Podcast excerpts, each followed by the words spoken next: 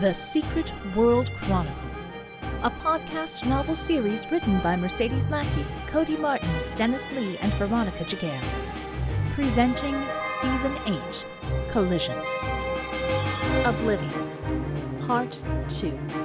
Written by Mercedes Lackey, Dennis Lee, Cody Martin, and Veronica Giguere. Natalia choked for a few moments on the smoke and shook her head to try and get the ringing in her ears to stop.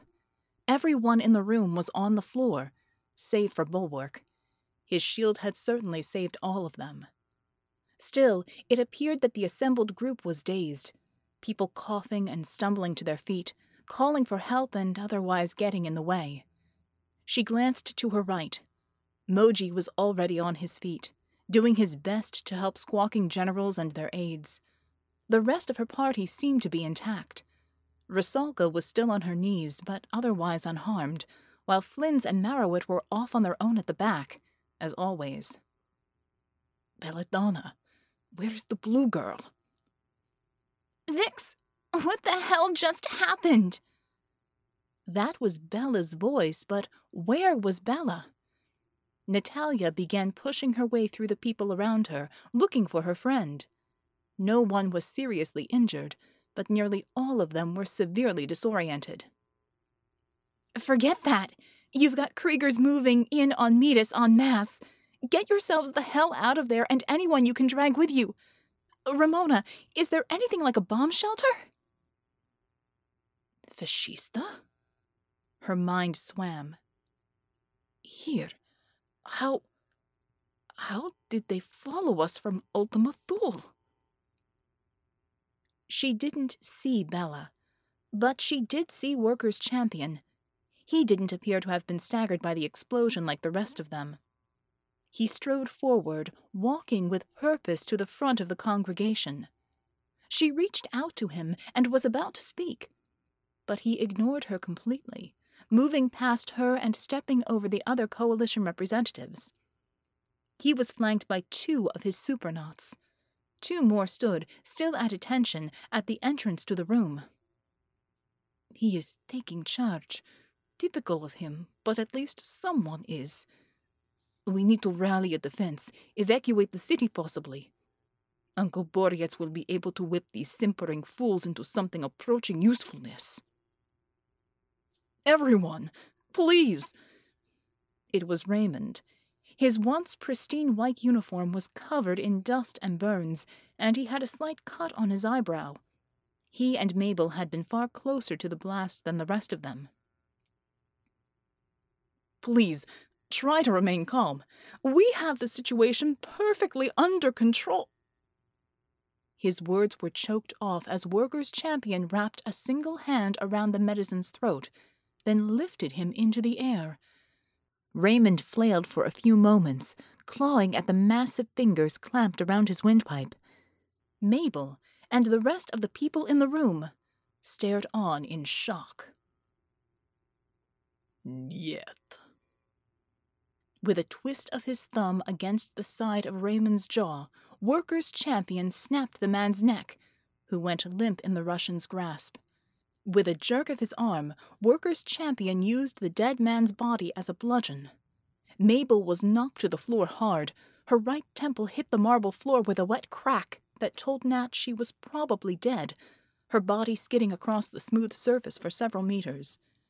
Natalia's mind spasmed. She couldn't believe what she had seen. Boreas pointed at the boxes. The projections of Tesla and Marconi had vanished, and one of the supernauts obediently picked them up. He waved vaguely at the rest of the room. Retrieve the target. Then kill them all, he said, and headed for the door, with the burdened supernaut following closely behind him. Bulwark had, by far, the loudest unamplified voice of anyone in the room. Sound the alarm. We've been compromised, he thundered. Non combatants to me. The rest of you, form up and take them down. The room exploded into a flurry of activity.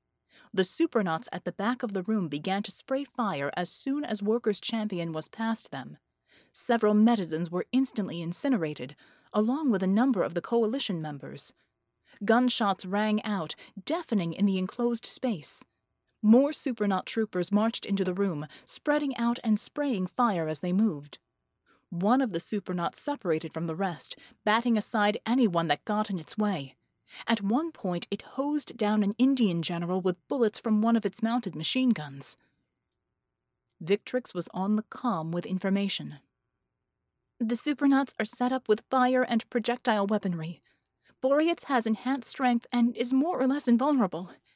Yank, Ramona, Moji, if you can dodge the fire, you can handle the bullets. Nat, do what you do. Made visible by the smoke, a force field sprang up to Nat's left. Now she could see Bella, on her knees, ministering to someone. Mercury was helping her. Nat watched as he performed insane aerial acrobatics, running and flipping through the air to dodge fire and machine gun rounds as he picked up the wounded and brought them back to be tended to by Belladonna. To add to the chaos, a deafening alarm sounded, punctuating the cacophony every few seconds. That finally shocked her back to reality.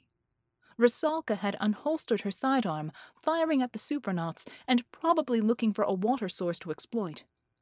Flynn's and Marrowit, however, were nowhere to be seen. They weren't frontline fighters after all. Natalia wouldn't count them as assets. Moji, where are you? It took her a moment to spot him. He was no longer helping the wounded, but sprinting for the same exit that Boreas had taken. For the briefest moment, she thought that he might be in league with the traitor. That notion vanished almost immediately as he bowled over one of the supernauts that attempted to block his path. The supernaut's armored chestplate was caved in roughly in the shape of a splayed out hand. And just like that, he was gone. Nezret! She needed him. Even if these supernauts were blowhard fools like their namesake, they would still be difficult opponents, with their armor and weapons. Natalia felt someone bump into her right shoulder.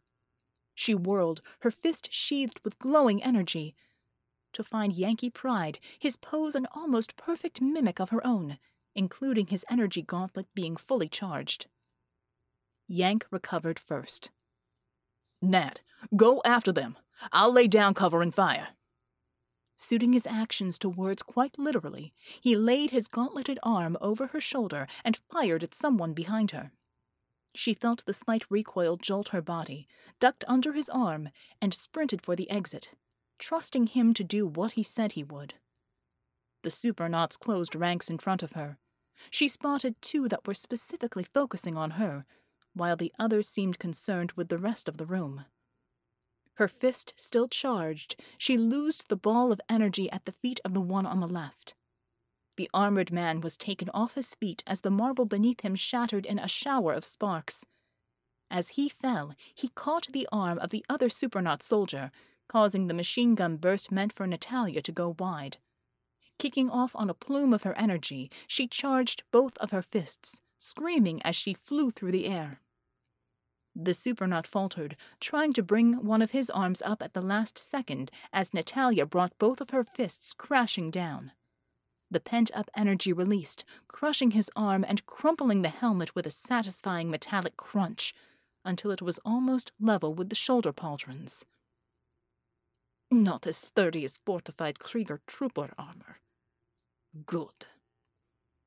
Natalia spun around, leveling an energy blast at the downed supernaut just as he was about to release a torrent of flame. The nozzle on the man's emitter was destroyed, and the weapon backfired.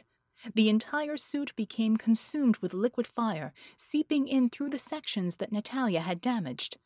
She heard the man scream through the grill on his helmet, but didn't have time to worry about the pathetic dog. The rapid fire of the Supernauts' machine guns came in retaliation for their screaming comrade.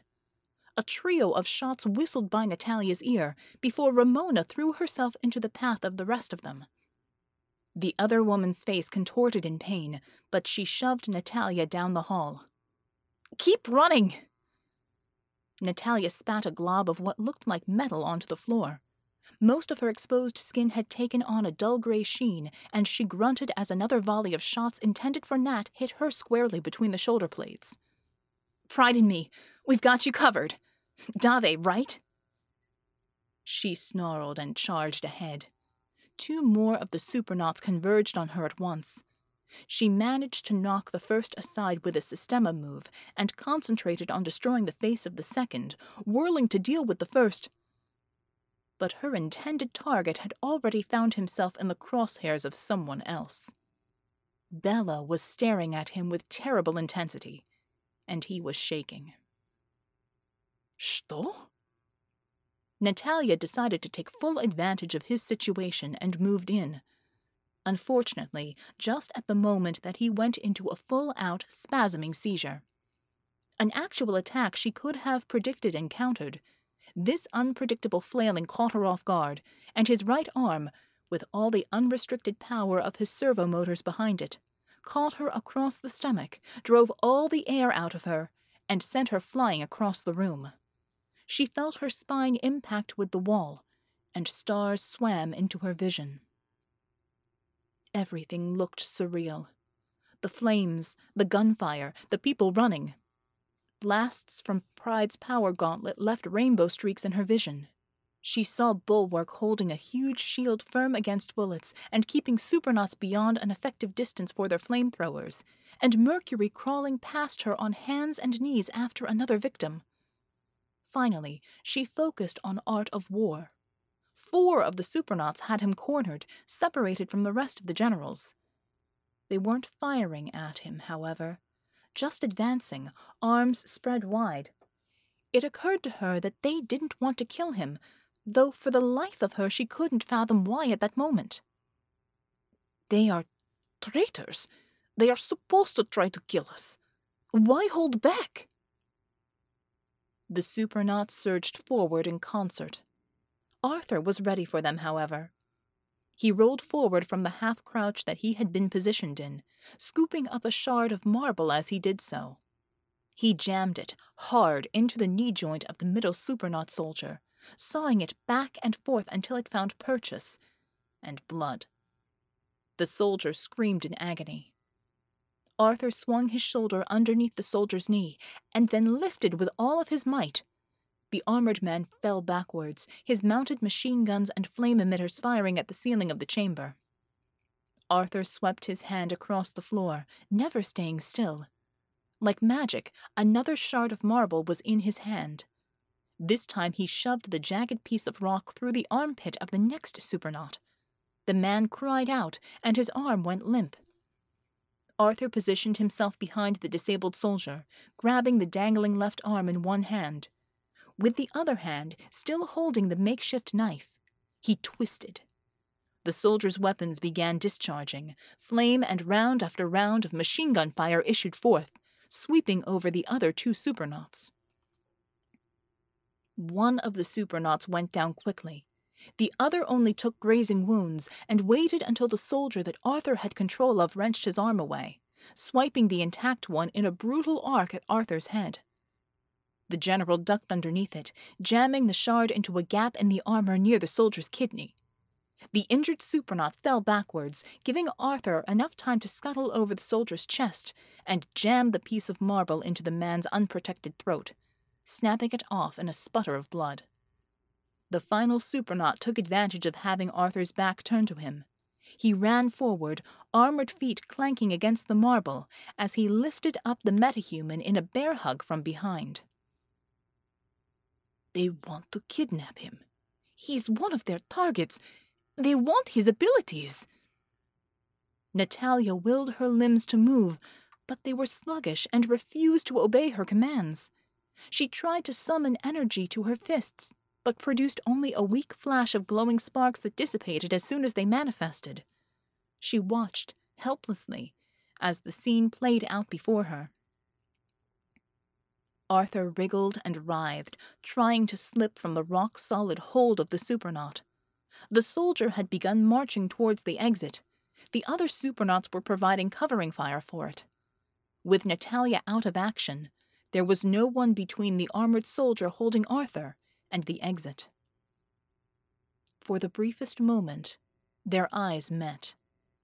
It wasn't a long moment, but it was clear he saw her and could see she was clear of the fight. She felt paralyzed by his gaze. Arthur was somehow able to slip an arm free from the bear hug the Supernaut soldier had him in. With a final shout, he thrust a fist backwards, still holding the shard of marble he had used so effectively earlier. The shard penetrated one of the feeder lines for the flamethrowers. The pressurized fuel ejected from the breech in an aerosolized plume, and then caught on the pilot flame at the end of the weapon emitters. The explosion enveloped the pair and two more supernauts, leaving a blinding afterimage in front of Natalia's eyes. Blinking hard, it took her several moments before she could see anything coherently again. Where Arthur and the supernaut had been standing was only charred wreckage. The two other supernauts caught in the blast were most certainly dead. Both lay unmoving and smoldering near the exit. She felt a hand under her arm, hauling her to her feet. Damn it, Nat, they're getting away! Yank shoved her out the door, then turned to face the developing carnage in the room, covering her escape. She almost fell onto her face, half falling and half running. Find him and kill him! She didn't have time for any other thoughts. She had to stop Workers' Champion. He had the boxes that contained the consciousnesses of Tesla and Marconi. The traitor's masters could not be allowed to take possession of them. Her veins felt like they were pumping acid, and her breath burned in her lungs as she ran, her arms and legs driving her forward like pistons. Everything came into focus for her. She knew what she needed to do then. Kill Boreas. Get the boxes back. She didn't allow herself to think too hard on it. That invited questions, even madness, at how her mentor, her adoptive uncle, could betray her and every ideal they had ever held. She just knew that she had to kill him. That was the only way to make sense of any of this. The rest was a blur. She saw thick black smoke, in stark contrast to the white surroundings. Explosions in the distance, and the all too familiar shape of Thulian death spheres. There was lightning as well, some product of the Medizin defensive measures. It was having an effect, but she couldn't gauge how much. That didn't concern her at the moment. Only vengeance and retribution. It was a craving that consumed her until there was nothing else in her mind. Natalia turned a corner, and it felt as if the world lurched to the side, hard, she almost fell over, stopped in the hallway with her arms thrown out to catch herself. She shook her head, and then recoiled in horror. The ground in front of her was strewn with corpses, and she recognized all of their faces. Georgi, Pavel, Molotok, Thea and Gamayun, Yadwiga, all of them lay dead, burned, broken. Even Murdoch and Sarah were there, and Chug. Zmei and Perun were there as well. Petrograd, his armor shattered and burning. Protesters from the day of the invasion. All of them were looking at her, their eyes accusing her. Your fault. Failure.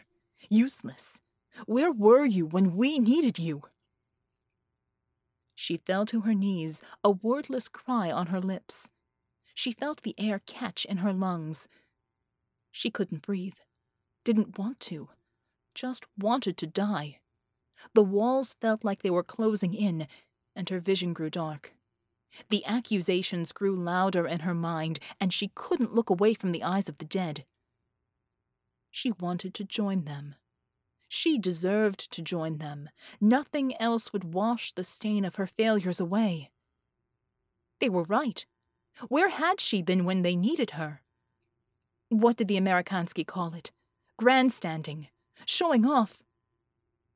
A single gunshot sounded, and her world went stark white for a moment.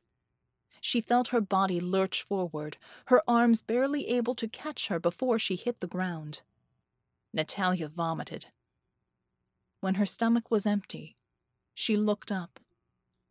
The hallway was empty. No bodies, just white floor and walls. The voices were gone. The only thing she heard were explosions and the wail of alarms. She turned and saw Marrowit, slumped to the floor and clutching a bullet wound in her throat, blood seeping through her fingers. Her eyes bulged as her stare met Natalia's gaze. She raised her hand, reaching for Natalia.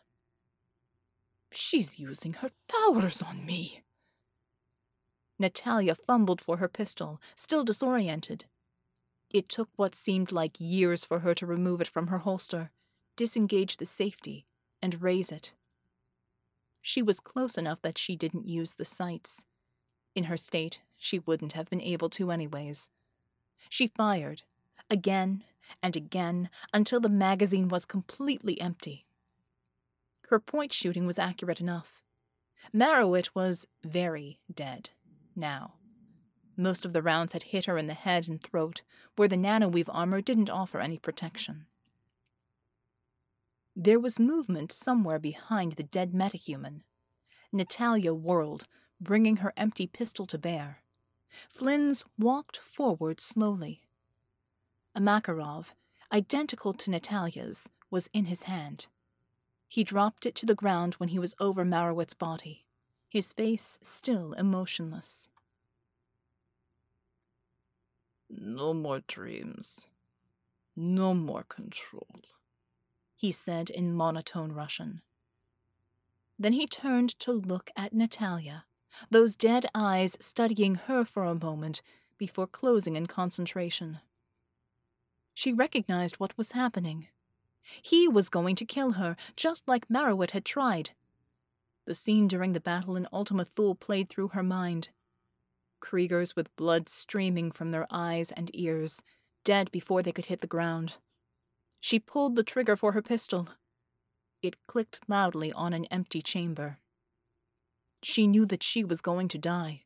There was no time for her to reload or to summon enough energy to her fists to blast at flints with. Everything seemed to slow and take on unnaturally sharp detail. Was this part of his power, or merely her own reaction to imminent death?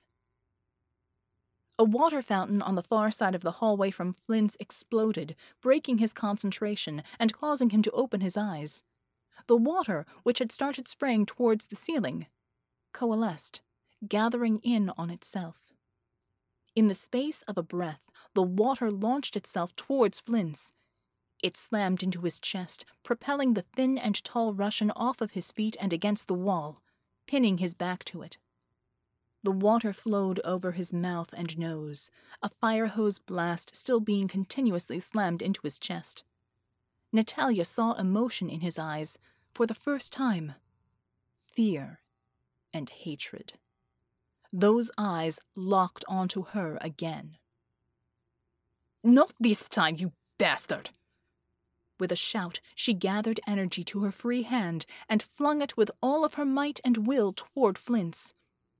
It hit his body squarely, and the entire hallway rumbled as the energy discharged. The water abruptly stopped.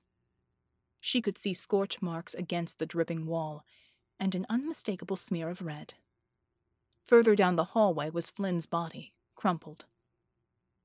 There's only one person here that can manipulate water, I won't be caught unaware again. Natalia collected energy to both of her fists, first holstering her Makarov. Rusalka, come out! They were going to kill you, Commissar. Rusalka walked out from behind an alcove, her hands at her sides and her head hanging, her entire posture one of defeat and grief. I couldn't let them. I was supposed to watch, supposed to keep an eye on you. When I failed, they were sent to keep me in line. Natalia shook her head, uncomprehending. The other Russian woman was openly weeping now. workers' champion. Boreas. He said it was to be for the greater good. That you were too dangerous to leave to your own devices in Atlanta. That he trusted me. We had fought together for so long. She looked up, her eyes red and brimming with tears. How could I have known what he would do? Natalia allowed the energy surrounding her fists to dissipate into the air. She opened her mouth to speak, even going so far as to reach for Rusalka, but held back. I do not have time for this. I need to keep moving, to help Moji. She did her best to keep her voice even, speaking in Russian as Rusalka had. Evacuate civilians. We will deal with you back in Atlanta. If you wish to redeem yourself and your shame, you will not be giving me reasons to regret allowing you to live. Without waiting for a response, Natalia turned and dashed down the hallway in the direction that Workers' Champion and Molotok had been going. All this time, he had been a traitor and had left more traitors in my midst. How many people have died because of their treason? How many more will die now? Natalia clenched her teeth hard enough that she began to taste blood as she ran.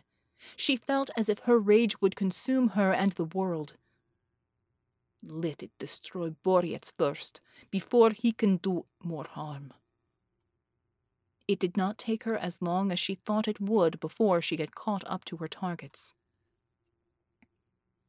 She stumbled over a shallow step and emerged into an open space. A landing of sorts, a cantilevered launch pad for the Metis craft. Natalia had arrived on one such port, but it had been far different from this. This one was littered with bodies. Over a dozen supernauts, all dead, covered nearly every inch of space on the launch pad and the ramp leading up to it. Most of them had been messily torn apart arms, legs, heads, all laying strewn about. She noticed one mostly intact supernaut soldier with a bayonet handle sticking out of an eye slit. The body was still quivering on the ground. Natalia, hardened by her time as a detective and then a soldier in the war against the Kriegers, still felt her gorge rise at the scene of carnage in front of her. The structure itself had taken tremendous damage, it looked as if two titans had done battle here, the environment taking the punishment of their wrath. There is so much blood. It all stood in stark contrast to the white marble of the Medizin surroundings. Even against the red and black armor of the supernauts, the blood was thick and shiny, catching the light of the setting sun. At the very end of the landing stood Workers' Champion. Kneeling before him was Molotok. Natalia had known him since they were children. The most injured she had ever seen him was when he had had a bloodied nose after having an entire factory collapsed on him by demolition explosives. Now, his face was pulped. His uniform was ripped in dozens of places, exposing the bruised and bleeding skin beneath. Her Bolshoi Brat, arms limp at his sides, allowed his head to loll to the side, his gaze falling upon her. Both eyes were blackened and hideously swollen, barely visible through the slits of his eyelids. Those pale blue dots bored into her, and she thought that she saw the barest hint of a smile creep onto his ruined lips, the red blood marring his white teeth. Boreas picked Molotok up by the neck. He regarded his fellow Russian curiously, cocking his head to the side, his face still a stony mask. Then he punched, aimed for the center of Moji's chest. The first blow was a deep thud. The second was a splintering crack. The third and final punch was a much more wet sounding rip. This time, when Workers' Champion pulled back his fist, it was covered in gore. Unceremoniously, he dropped Moji at his feet. The younger Meta landed on his knees and stayed slumped there for a moment before falling forward in a grotesque, boneless sort of way. When Moji's head hit the ground, his eyes were fixed upon Natalia again, sightless. For a moment, Natalia couldn't move. She was shaking so terribly that she was vibrating in place, torn simultaneously by grief so terrible she wanted to scream it to the universe, rage so all encompassing that she was literally seeing everything through a red haze, and guilt so deep she could not see the bottom of it. Eyes. His eyes. A sound began, down in her chest. It started as a sob, but grew and grew until it burst out of her chest in a wordless howl, the cry of someone utterly betrayed, whose world has been destroyed before her eyes by the one she trusted most, leaving nothing but ashes. Now, there was nothing. Nothing. Nothing but revenge. Natalia launched herself at Workers' Champion. Her vision had gone red and dark around the edges. All she saw was a man she had once worshipped, now her most hated enemy, standing over the body of one that she had loved dearly as a brother. She met him, her body fully extended in flight, her fists charged with all of the energy she could muster. She dove straight for his center, wishing to drive through his cancerous and traitorous heart, to do to him what he had done to her Bolshoi brat. The explosion almost blinded her, sending her flipping through the air with a concussion at the last second. Borietz was staggered, for a moment, almost unbelieving, it seemed, that she would dare approach him, much less attack. She refused to recoil, however. Natalia renewed her attack, charging her fists and pummeling every joint, every pressure point of her opponent with blows that would have leveled houses. Boriet stood statue still, taking all of the hits impassively. With inhuman calm, he reached out, grabbing Natalia by the shoulder. She continued to pound on him, charging her fists with enough energy to destroy entire buildings. She discharged all of this energy, fruitlessly, against Workers' Champion's shoulders, chest, neck, and head until she was utterly spent. Finally, she just beat her fists against him, unpowered, weeping, and shouting hoarsely in Russian. Why? Why, uncle? Why would you betray us? Everyone and everything you loved. Why, you bastard? Boriet's face remained utterly devoid of emotion. He set her down, gently, and then shoved her with two fingers. It was enough to send her flying back, tumbling over the bodies of the dead supernauts. He picked up the boxes, covered in the blood of one of the dead supernaut soldiers. You wouldn't understand. Ignorant child. Natalia thought she almost heard a tinge of sadness in his words. Marshalling all of her remaining strength, she raised her head off of the platform. She spat at him, baring her teeth. It was all she could do. She was too exhausted to even raise a fist to shake at him. Traitor! Betrayer! Murdering fucking bastard! I will kill you and you will die screaming! Know this. Have no rest, because you will die alone, in pain, begging for mercy, you fucking coward! Finally, Borietz showed some emotion. His countenance darkened, his lips turning down into a grim frown. Before he could speak, however, a Thulian death sphere rose behind him, huge against the backdrop of the city. A portal opened seamlessly on its side, bathing him in baleful orange light. Boreas opened his mouth to speak, but was stopped short. Hinaimintu! Gerard gets! Harsh shouting in German sounded from inside of the death sphere. He looked over his shoulder, then back to Natalia. With a final sneer, he turned on his heel and stalked into the open portal, shrouded in that horrible orange light. The entrance into the death sphere closed behind him. With a bone rattling hum, the death sphere rose into the sky, streaking away from the doomed city. Natalia did her best to summon energy to her fists, to strike out at her traitorous uncle.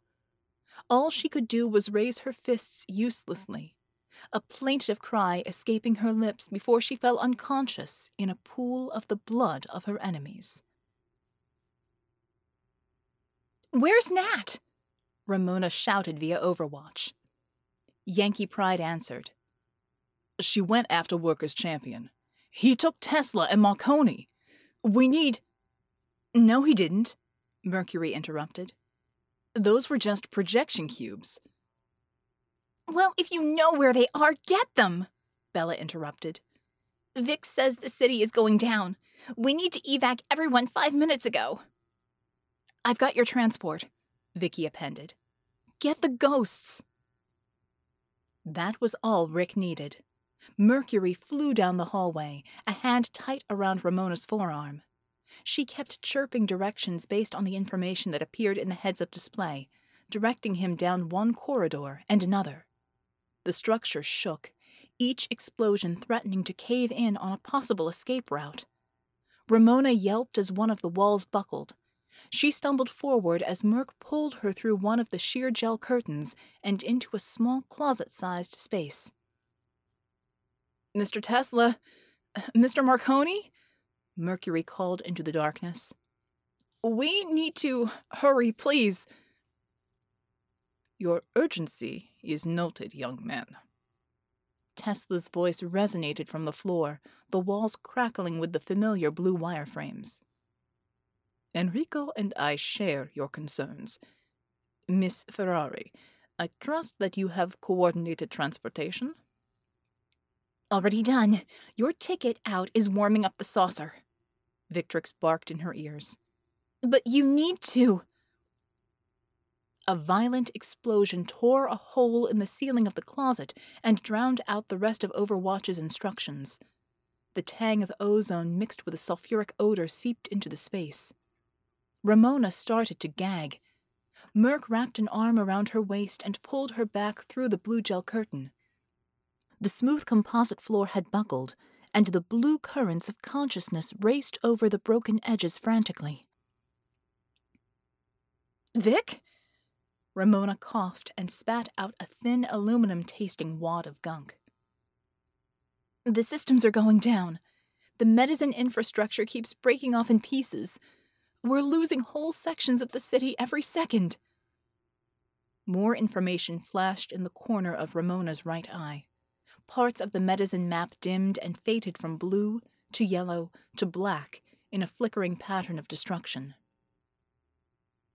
You will have to find a containment unit, Signorina. Marconi's usually calm voice had risen to a frantic pitch. Without some means of transport, you won't be able to bring us with you. Enrico is correct. Tesla's voice chimed in, more angry than frantic. There should be a way to create something suitable from the composite tiles that remain. Uh, there's no time, Nicola, Marconi wailed. We never planned for something of this magnitude, especially in such a short amount of time. In all of our years here, we never established any kind of protocol for this kind of evacuation. Ramona, tell them to calm down. You have two minutes, which is 90 seconds more than we can afford. Victrix rasped, hoarse from shouting orders over the cacophony of screams and explosions. We need another option, and more than that, we don't have the time to find a way to carry the gens in any containers. I'm going to transmit you some sigils. I need you to trace them exactly. Right hand blue, left hand yellow, both hands green. A 1 means index finger, a 2 means index and middle finger, 0 means your thumb. She paused, and an intricate design not unlike a Kandinsky painting appeared in Ramona's left eye. The only secure way to get the guys out is inside you two. Soul transfer, like we did to unlock the charter. Then Merc can pick you up and run with you while you guide him. The blue currents along the walls crackled and flared as if in protest. Mercury didn't appear much happier with the solution. Gents, we have no choice. The Thulians are looking for people carrying Medizin objects. They have Workers' Champion, and I am pretty sure they know what Boreat stole is bogus. They are shooting to kill anyone holding anything and recovering what they held from the body. We can't protect you the way you are, Ramona added. We can't lose you. We don't want to lose you. This is the best that we've got, and, well, if you've got to ride somebody out of this place, wouldn't you rather it be the two of us? At least you, uh, know what you're getting into. The walls crackled azure again. Merc laughed nervously. I've already done this with you once. That means all I am doing is a remote repeat of an established protocol. That makes it much easier. I'm setting things up so I take all the risk. If it doesn't work, it backfires on me, and you stay where you are. And you find some other containment. I'll try to get you, Ramona, and Merc into what you guys have that passes for a fallout shelter, and we hope there is a possibility of rescue. Vicky didn't sound all that confident about the possibility of rescue. But knowing Vicky as she did, Ramona had the distinct impression that what she was about to try was nothing like as easy as she was trying to make it out to be.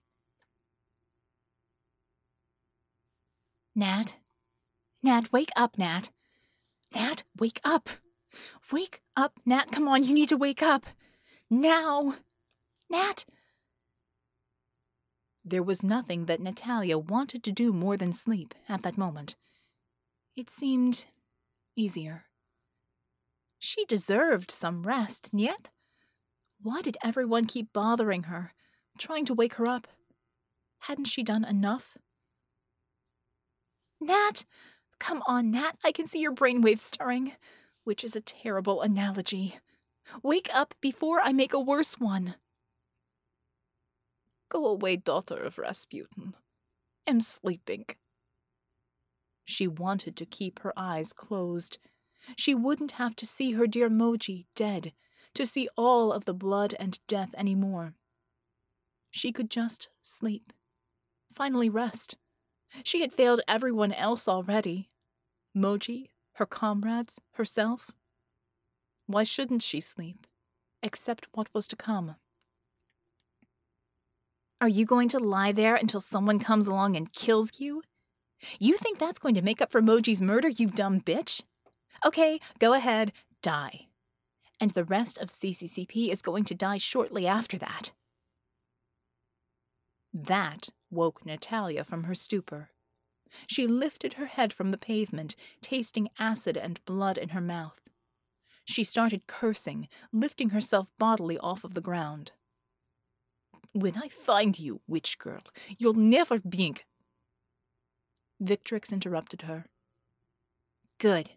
You're alive and ready to fight. God damn it, Nat, we need you now. Get your commie ass moving. Plot me a course.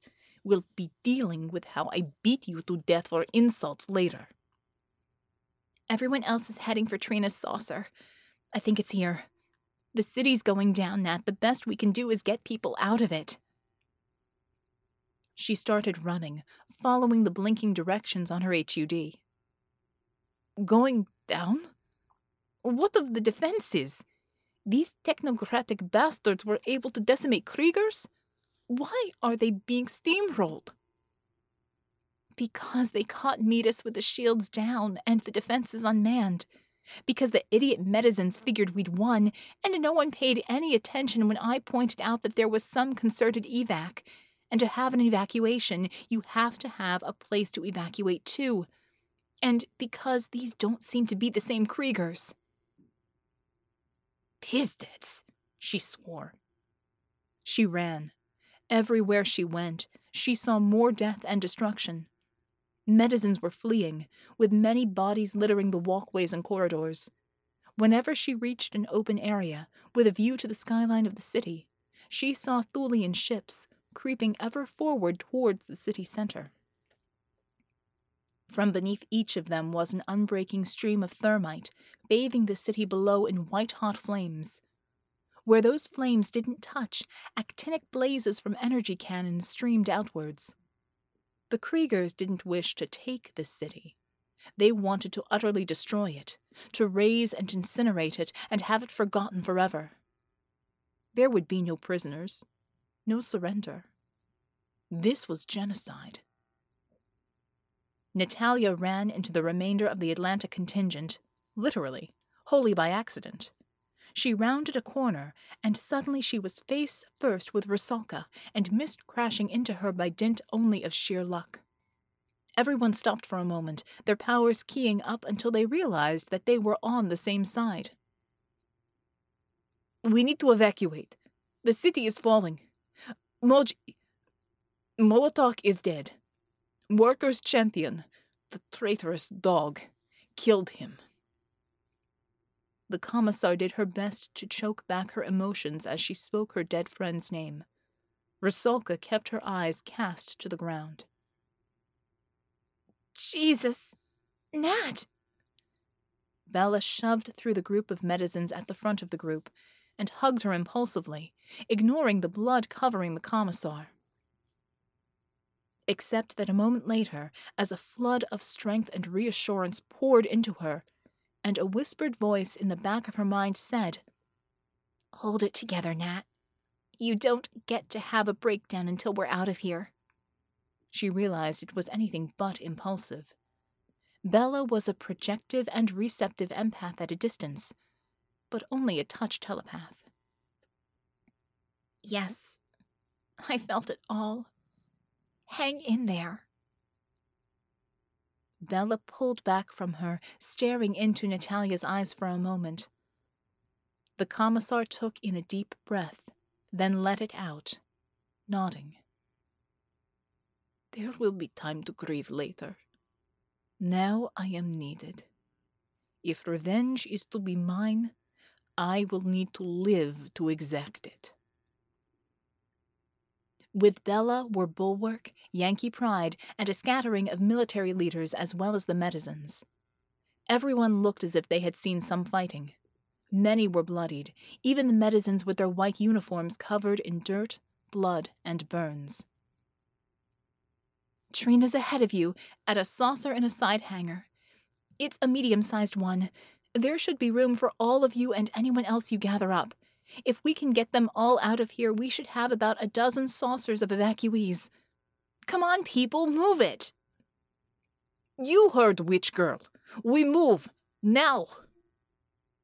The group didn't need any more encouragement than that. Everyone began to run or limp in the direction of the saucer. Natalia dropped back long enough to pick up one of the Chinese military leaders bodily. His leg was a bloodied mess, and he was barely up to her chest in height, no burden at all to her to carry. He was in too much pain to protest. She began to run, following as closely behind Bulwark as she could, to take advantage of the shield for herself and her passenger.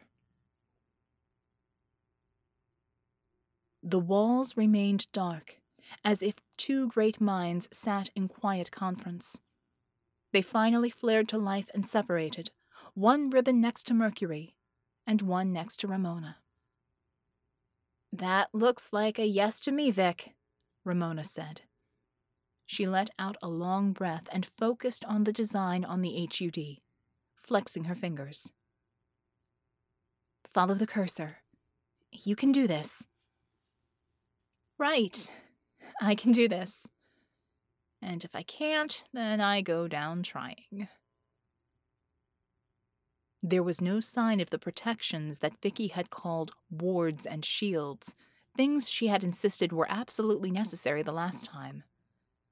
Ramona had the feeling this was Vicky's equivalent of walking a high wire without a net, and she tried to keep every bit of her attention on the things Vicky was showing her how to trace in the air. As before, sometimes what she traced looked like a diagram, sometimes like an equation. You have to want this. You have to want this desperately, people, Vicky said, her voice tense with urgency. Gents, I am not going to pull any punches here. I'm pretty certain that if we can't get you out inside of Ramona and Rick, we are not going to get you out at all. I'm not sure the nearest fallout shelter is going to survive. The Thulians have wrecked the city between you and Trina, but Reyna and Lyra have a family vehicle in a pretty secure place, and they told me, hell or high water, they are going to wait for you. The walls quivered, then went completely dark as the blue currents lifted from the wall and encircled them both. Rick had his eyes squeezed tightly shut. Ramona hoped he was concentrating on wanting his passenger very hard indeed. As for herself, well, she did her best to get her terror to fuel the desire to get her familiar tenant back in the little efficiency apartment he'd once had in her head. She felt the hair on the back of her neck rising involuntarily, and something like a charge building in the air just before a lightning strike. Just like last time.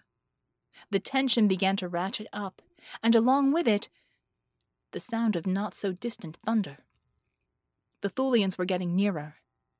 Just when she was ready to scream, the mage finally barked the word, Fiat! And. Thank God, said Tesla in her head, as Rick's eyes snapped open and his mouth formed a little O. Time to go! Rick, pick her up! Run! She found herself scooped up in Mercury's arms as she had been that long ago day when he ran her out to the mountain. She ducked her head and made herself as small as possible, wishing it were also possible to shed some of the pounds and pounds of metal she had absorbed along the way. But he didn't seem to notice the extra weight. But, Miss Ferrari, Tesla wailed as they got another glimpse of the hideous destruction the Thulians were wreaking on Metis. When we get free, where are we to go?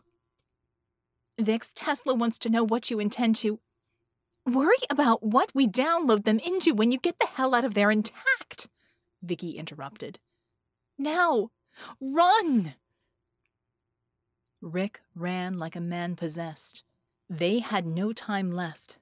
The Thulians had reached the part of the city they were in, the death spheres above only pausing their thermite jets long enough for the armored troopers on the ground to sweep through any survivors. When Ramona dared to open her eyes, lifting her head from Rick's chest, she was confronted with snapshots of carnage. Several troopers lining Medizin men and women up against a wall to execute them.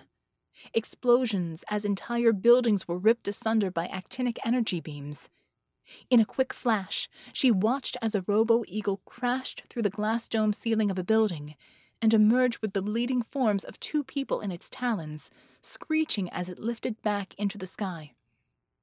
It was almost too much to bear. Memories of the invasion sprang fresh into her mind, a rising panic filling her. She tucked her head against Rick's chest again he was like a machine, his legs pumping up and down, propelling them through the devastation and towards safety. Following her instructions, with fire raging around them and hell falling from the skies, Rick put on more speed and ran. He dodged falling debris, blurred past armored troopers, and just when Ramona was certain there was nowhere else to go, dashed into a courtyard.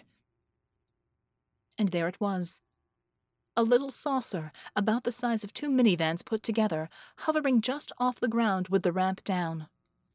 Rick didn't hesitate for a second. He dashed inside. Reyna didn't pause either. The saucer shot skyward with the ramp still down, and only Rick immediately leaping sideways into the body of the saucer kept them from tumbling down the same ramp they'd come up. Stealthing now! Reyna cried. As the ramp finally snapped shut, the entire saucer shuddered hard. The lights dimmed, and then came up again. We're hit! Ramona's heart was in her mouth. We're going to die. Stealth on, exclaimed Lyra. The lights dimmed again, and the saucer made a whining sound, but there were no other ominous signs of impending doom. Which could only mean they were safe. Unbelievably, they were safe. And going home. Bella thought she had never seen anything as welcome as that Medizin saucer, hovering with the gangway an inch off the ground. There were other saucers in the air now, not just evacuees, but some Medizins evidently possessed spines and brains. These were all smaller saucers, but they seemed to be equipped with TDRs, and their pilots, or gunners, were using them to good effect. The giant saucer that had brought them all here was toast, however. With a sense of sick horror, she saw it land about 500 yards away, sticking up out of the ground at a slant, its silver all blackened and tarnished and marred with blast holes. It looked as if it had gotten about a hundred yards up and had been shot down. It was just pure luck it had crashed into an open space and not into buildings or what passed for a hangar. But she knew she had to put her own feelings on hold for now. As she had told Xavier, no one had the luxury of emotion until after they were safe. She dropped back to make sure everyone made it in. It seemed impossible that she and Bulwark, who now cradled the German delegate in his powerful arms, had made it through that gauntlet of horror unscathed. It was a good thing she did. She spotted the Canadian general faltering and limping, about half a block back from the tail of their group. She sprinted back to him, draped his arm over her neck, and hauled him along in time to be right on the heels of the last one up the gangway. Trina must have had some sort of camera watching. The gangway started to rise as soon as Bella got both feet on it, and the saucer started rising too. Trina wasn't being gentle either. The momentum from the gangway practically propelled her into the crowd, and the hatch snapped shut. Once inside, however, there was no sign that they were moving until she glanced up at the several view screens visible from where she stood, letting the Canadian gently down onto the floor. Metis looked like a scene out of a dystopian nightmare. A glimpse into hell, maybe. There were hundreds upon hundreds of death spheres. The entire outer two rings of the city had been completely destroyed. Fires still burned nearly everywhere, but no buildings were standing in those sections of the city. Any time a spot of resistance rose up, in the form of a defensive battery of Tesla death rays or any other sort of fire, it was immediately beset and destroyed by a swarm of death spheres. They didn't seem to care how many casualties they were taking. Formations of the deadly orbs whizzed through the air, raining burning thermite and energy blasts into the city below. Far in the distance, she saw the massive mechanical dragon that had escaped Ultima Thule. It was stomping through the city, ahead of a line of death spheres, completely impervious to any TDR fire that was directed at it. Wherever it went, death and destruction followed. With a sick feeling of familiarity, it reminded her of a Japanese monster movie brought to life. Instead of a man in a rubber suit, this monstrosity was real, ending lives with every movement and blast of fire or energy from its head. Bella knelt beside the Canadian and laid her hand on his forehead, healing him up without taking her attention from the screens. All over what was left of the city, saucers were arcing up and vanishing. For a moment, she wondered frantically if these Thulians had some new form of weapon that utterly obliterated their targets. But then, as she watched three death spheres converge on a spot where a saucer had been and mill around frantically. She realized that it was only the Medizin's stealth power, which evidently the Thulians couldn't crack. The lights in their saucer dimmed as Trina kicked their vehicle into stealth mode, and then the view tilted alarmingly, although the deck stayed seemingly level. We're going for altitude, the girl called out, and not only did the view tilt, but the carnage receded into the distance at an incredible rate. Overwatch. Open Vix, Bella muttered quietly. Vix go. Ramona and Merc. Away. With cargo. Please do not ask me how I did that. I'd rather not think about how many chances I took. Have you updated home base? Not that HQ could have done anything, but they needed to be told. Was awaiting permission. Doing so now. Activate Spin Doctor? Might as well, Bella sighed. At least this was one disaster Echo couldn't be blamed for. But how CCCP was going to take the loss of Molotok and the betrayal of Workers' Champion? She glanced over at Red Savior, who was slouched despondently in one of the saucer seating areas. I'm going to have a lot of work to do. You couldn't tell it from in here, but the saucer put on a huge boost of speed and accelerated up into the stratosphere. The carnage below vanished into a white and black blot with flashes in it, and then disappeared under a layer of cloud as they moved even higher. Under other circumstances, she'd have watched the view screens and their panorama of near space and the curve of the earth hungrily as she had on the trip in. It really was beautiful. Perfect, even. Up here, you were so far away from all of the death, the misery, the loss. But all around her she felt defeat, despair, grief, and loss. She dropped her gaze to the other folks sharing the saucer. And aside from Gardner, who she couldn't read anyway, there was not one person here who was not sagging in hopelessness. Of the forty or so delegates and aides that had arrived in Metis, there were only eighteen left. Unless somehow someone had escaped in other saucers. Except for Trina, there was not a single person in this vehicle that was unscathed. Scorches, cuts, and bruises at the least, broken bones, and serious wounds at the worst. But it wasn't the physical injuries that bothered her. It was the despair. It pressed down on everyone like a leaden weight. The Medizins were the worst. She felt they had given up entirely and were just looking for an excuse to die. But the rest were nearly as despondent. It was in their faces, the slack muscles, the complete lack of expression. These were Medizins and military men, after all, who were expected to repress at least any external signs of their emotions. It was in their body language.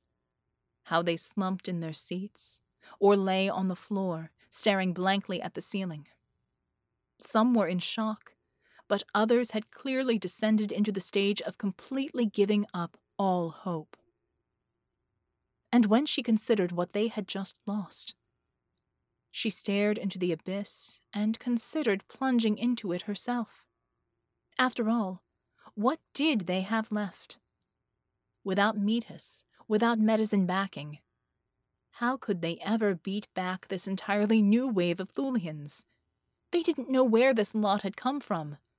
They were all back to square one, but this time their forces had been almost obliterated. Had the Thulians just been toying with them all this time? Where had the new force come from? Their best commander was gone that might be the real death blow. How could they hope to do anything without Arthur Chang? What did that leave them with? Herself? She felt torn between despair and sheer panic at the mere idea. She remembered what Sarah had described the world dying in fire, going down under the boots of the enemy to end in death and enslavement. And now, despite everything they had done, despite throwing everything they had at the enemy, they were still going down.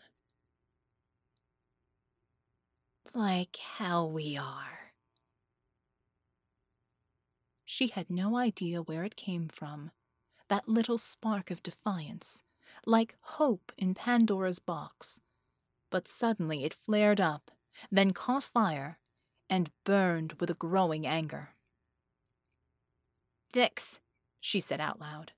Trina, give me wide open freqs. Full broadcast, unscrambled, to everyone you can reach. I don't care if the fucking Kriegers can hear me. Hell, I want them to hear me. You got it, boss, Vicky replied immediately, as Trina gave her a startled look but made some motions on her control board that Bella assumed gave her broadcast ability. Listen up, people, she said, her voice harsh with mixed emotions.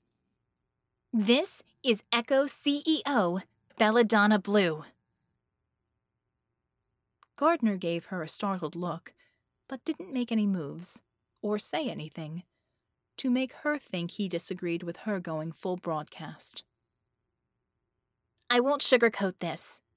We just got our asses handed to us. And you know what? We deserved that. Now heads were coming up all over the saucer, staring at her in varying degrees of shock. We deserved that because we have been fighting these rat bastards for over a year, and if there is one thing we should have learned by now, it's that you never ever become complacent and never ever let your guard down. And what did we do? We got smug. We got complacent. We didn't listen to the couple of people warning us, and we let our guard down. All of us. We fucked up. Her voice hardened. But we are, by God, not going to fuck up again. She turned to Natalia. Are we, Commissar Red Savior? Nat's head snapped around, and the Commissar stared at her blankly for a moment. Slowly, her face changed. The lines on her face disappeared, and the corners of her mouth turned up in a wolfish snarl. Niet, Sestra. These nekulturny running dogs are thinking that we are beaten now. That we are weak, contemptible. We have been. But no more. They will bleed for this, and it is us who will be making them bleed. Those looks of shock were swiftly turning to something else. Hope, maybe? Certainly those around her had lost that despair, and she could feel the grief turning to anger. I know you're listening out there, you murdering bastards, she growled. So you listen to this. We're Homo sapiens. One race. One species. You've had it lucky up until now, because up until now, you've been fighting us piecemeal. Now you're going to face us as a united force.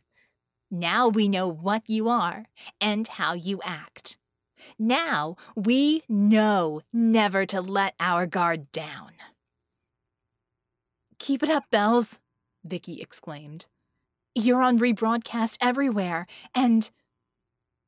Instead of Vicky telling her, several views popped up in her HUD. Echo HQ, and the metas gathered there were cheering.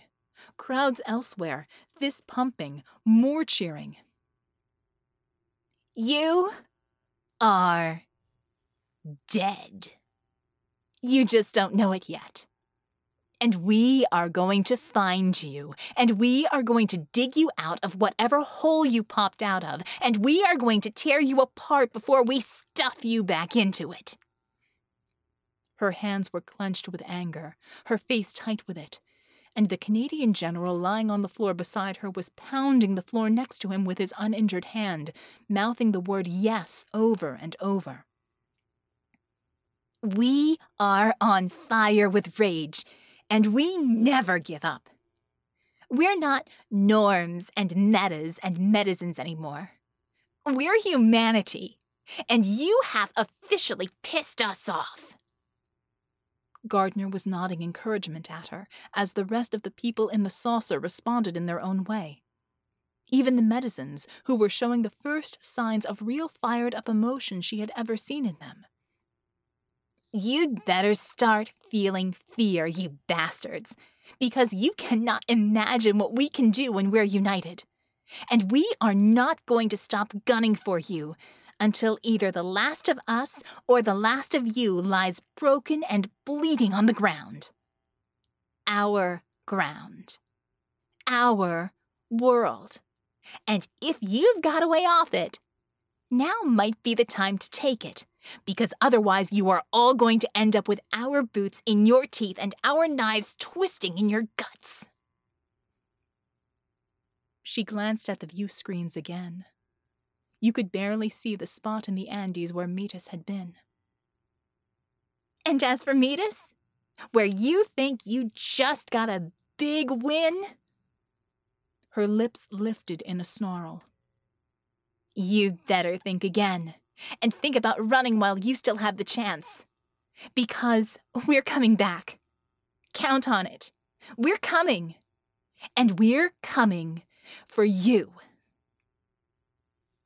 She signaled wrap up with one finger in her visual field so Vicky would break off the broadcast. Broadcast off, Bells, Vicky confirmed.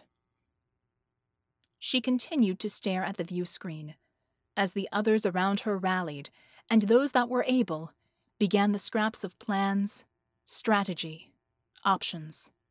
Calls were made to heads of state, the greatest military minds around the globe, to strategic reserves that had been preparing for a fight since the weeks after the invasion. Trina and Vicky were kept busy opening com links and fielding calls. She'd weigh in when they actually had something. For now, for now, she'd do what she did best. Because the Kriegers did not know humanity. And she did. Damn right, she whispered, clenching her jaw. We're coming, and you will wish you had never been spawned.